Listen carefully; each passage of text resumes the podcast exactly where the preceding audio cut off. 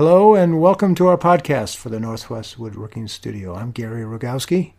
Today's topic, a fascinating one, suggested by uh, one of my students, Jean Philippe, who who was curious about um, what my favorite hand tool was, and I thought, well, narrowing it down to one is so limiting, isn't it?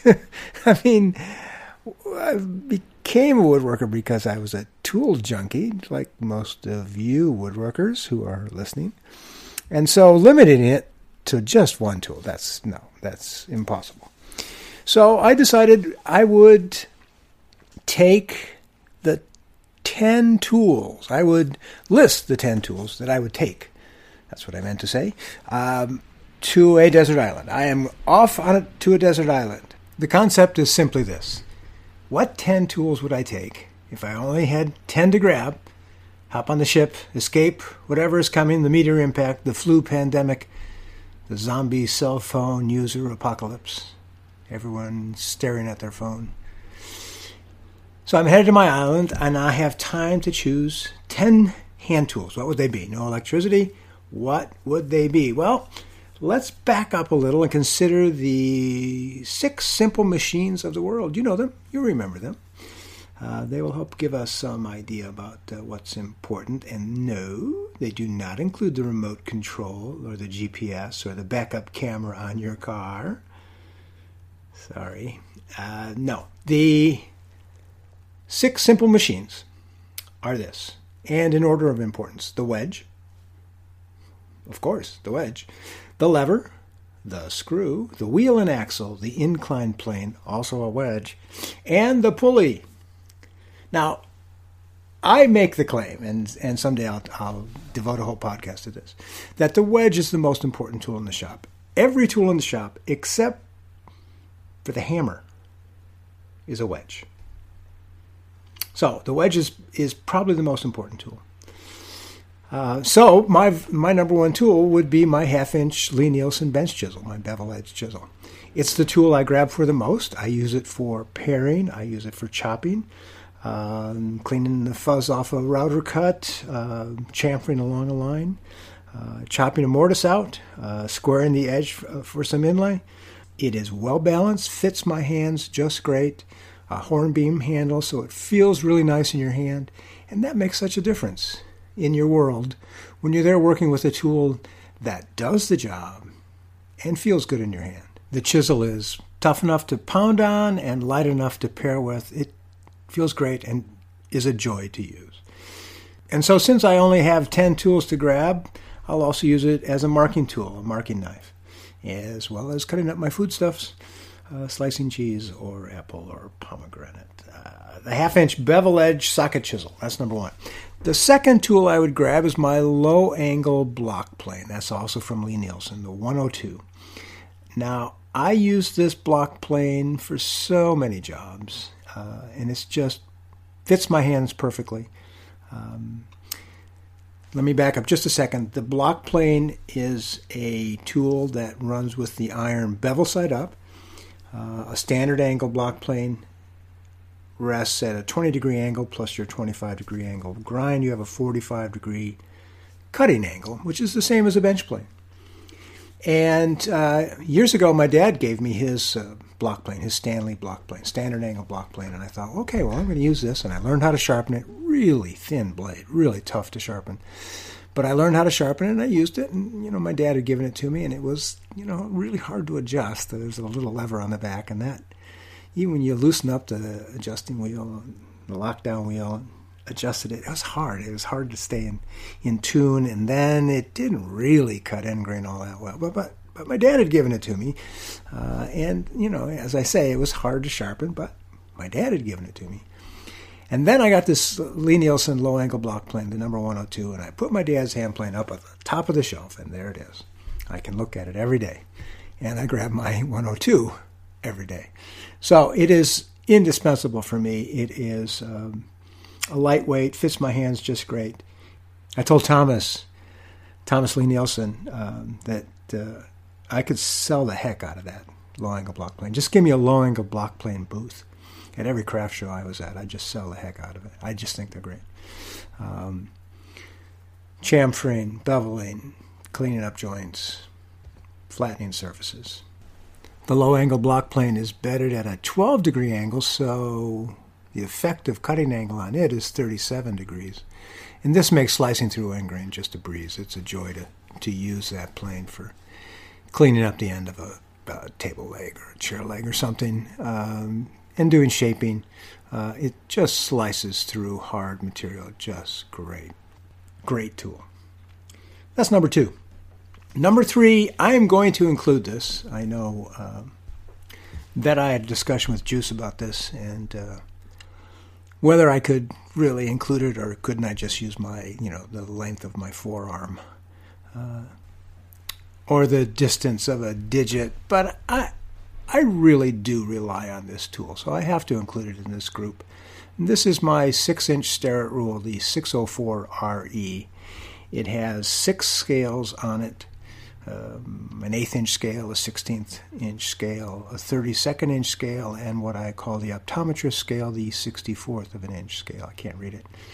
But its most important quality is that it has two end scales, so I can use it for uh, stretching out over a, a, a, hole or a distance and reading the end scale. It's three quarters of an inch wide. It is just my standard for measuring, and I think that makes it indispensable. Having a standard for measurement. Heck, my fingers are shrinking or cramping or something. Anyway, um, a standard for measurement is, is important. You know, of course, that if you use a tape measure, you have to uh, check it against uh, another standard. So when I buy my tape measures, I take my 604RE with me and check that 32nd inch scale. And if, they if they don't match, I don't buy that tape measure. Tape measures can vary by as much as an eighth of an inch. That's the industry standard. It's good enough. So, what that tells you is that there is no standard. You cannot be switching measuring tools unless they match each other perfectly. So, can't be switching tape measures in the middle of a job. So, that is number three. What is number four? Let's see what's on my list here. Oh, so I have the half inch chisel, the 102. You know, at this point, I've got two tools that I have to keep sharp. I'm going to have to bring a sharpening stone. I have to do it. Um, and I would take a diamond stone if I can't do a double sided diamond stone for whatever reasons. Uh, I would just take a coarse diamond stone. Coarse, um, in the world of uh, DMT, which is uh, the company that I get my stones from, uh, coarse leaves a finish that you can check your your teeth with. I mean, it's so fine a finish, but they call it coarse. Okay, that's that's what it is, uh, according to them. But it it does a, a, good job of roughing out surfaces. Of if I'm only going to get one sharpening stone, it'll be a diamond stone and probably a coarse. If it, if I have a two sided diamond stone, I'd take a coarse and a fine. I would be able to sharpen my tools and have a reliable flat surface. So that's a big deal, and they last a good long while if it's just you using them. They last a good long while. Um, I'd probably grab my jack plane next, my number five bench plane. Um, I have an old Stanley that I've refurbished, um, put some nice rosewood handles on it years ago, and then changed the iron out. I've got a Hock iron on, on it and a Hock cap iron. And boy, when I put that new cap iron on, a big, thick thing, uh, that made a huge difference in how that plane performed. It's the best bench plane in my shop. Uh, I love using it, and um, it's not fancy. It's not a fancy number five, but it does a great job. So it's called a jack plane, as in jack of all trades. Can do lots of jobs like smoothing and flattening, uh, truing up edges, shooting edges for gluing up.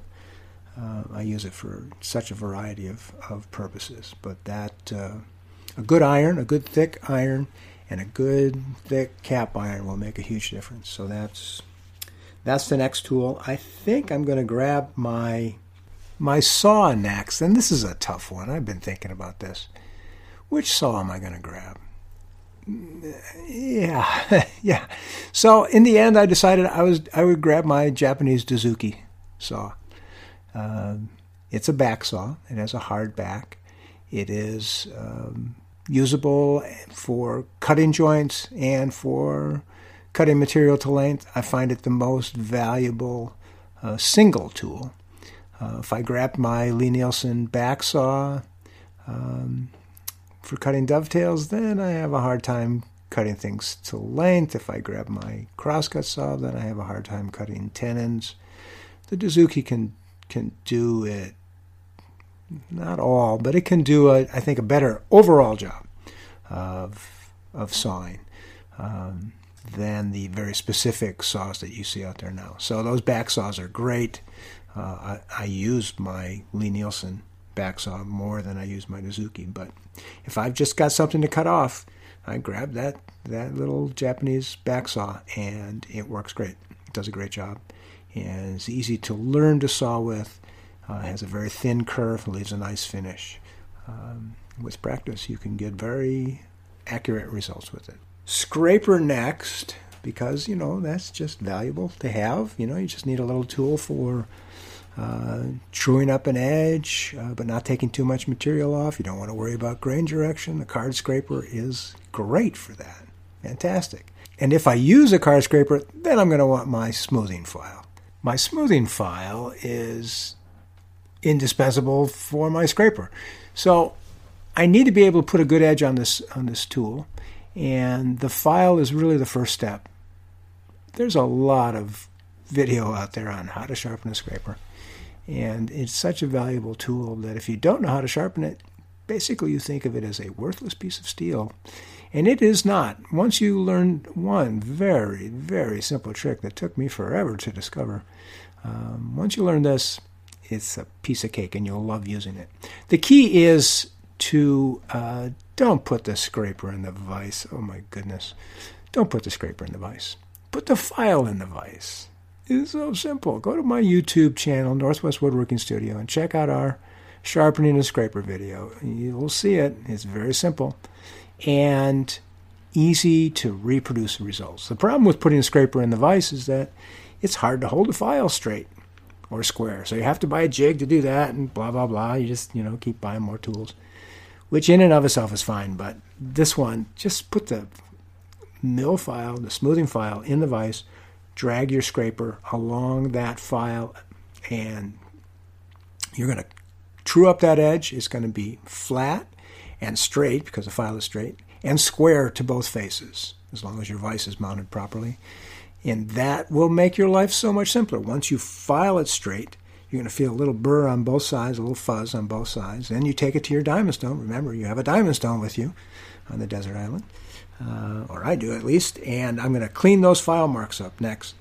Once I clean those file marks up, I'm pretty much ready to go. I can use it as a scraper. I don't need to turn the burr over, so I don't need to bring a burnisher. I can use it as a very fine scraper, just with filing and cleaning up those uh, file marks with my diamond stone. If I want a more aggressive edge, then I can take my chisel, which has been hardened, and turn an edge or a burr over onto the card scraper 80, 82 and a half degree angle, you know, somewhere in there.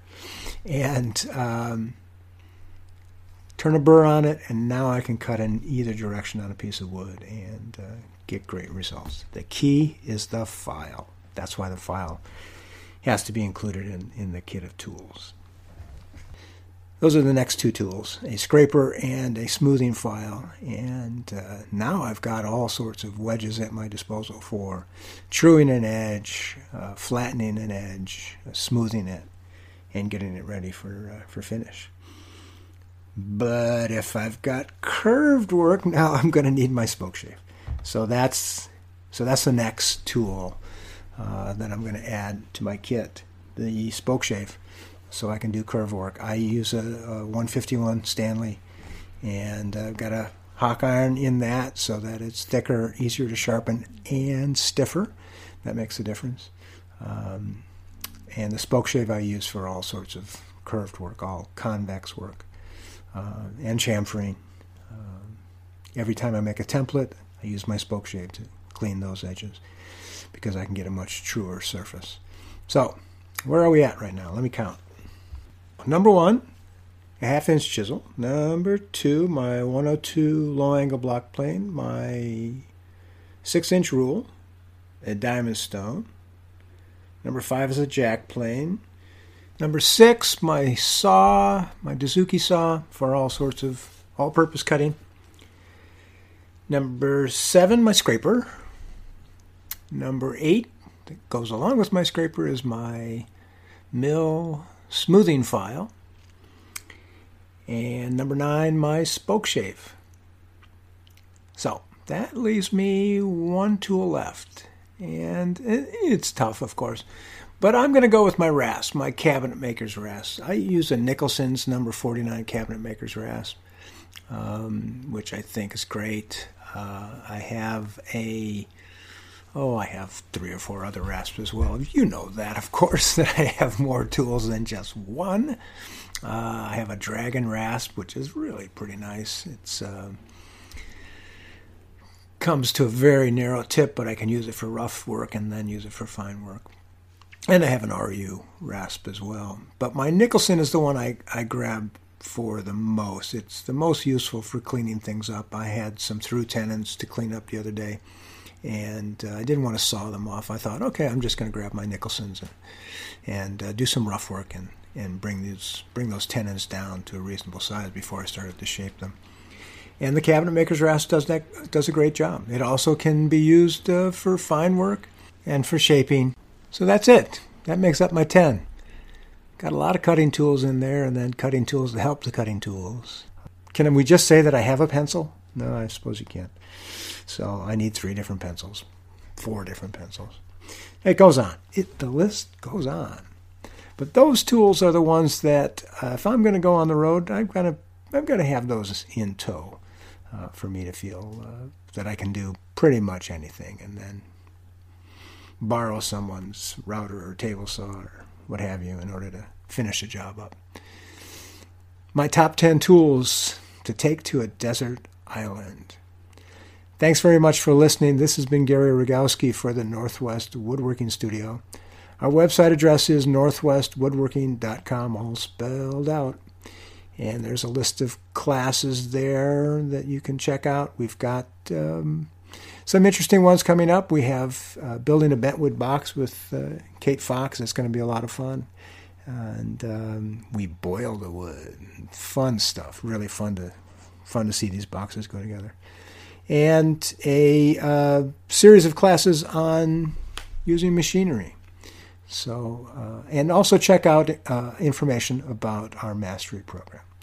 Anyways, thanks very much for listening. I really appreciate it.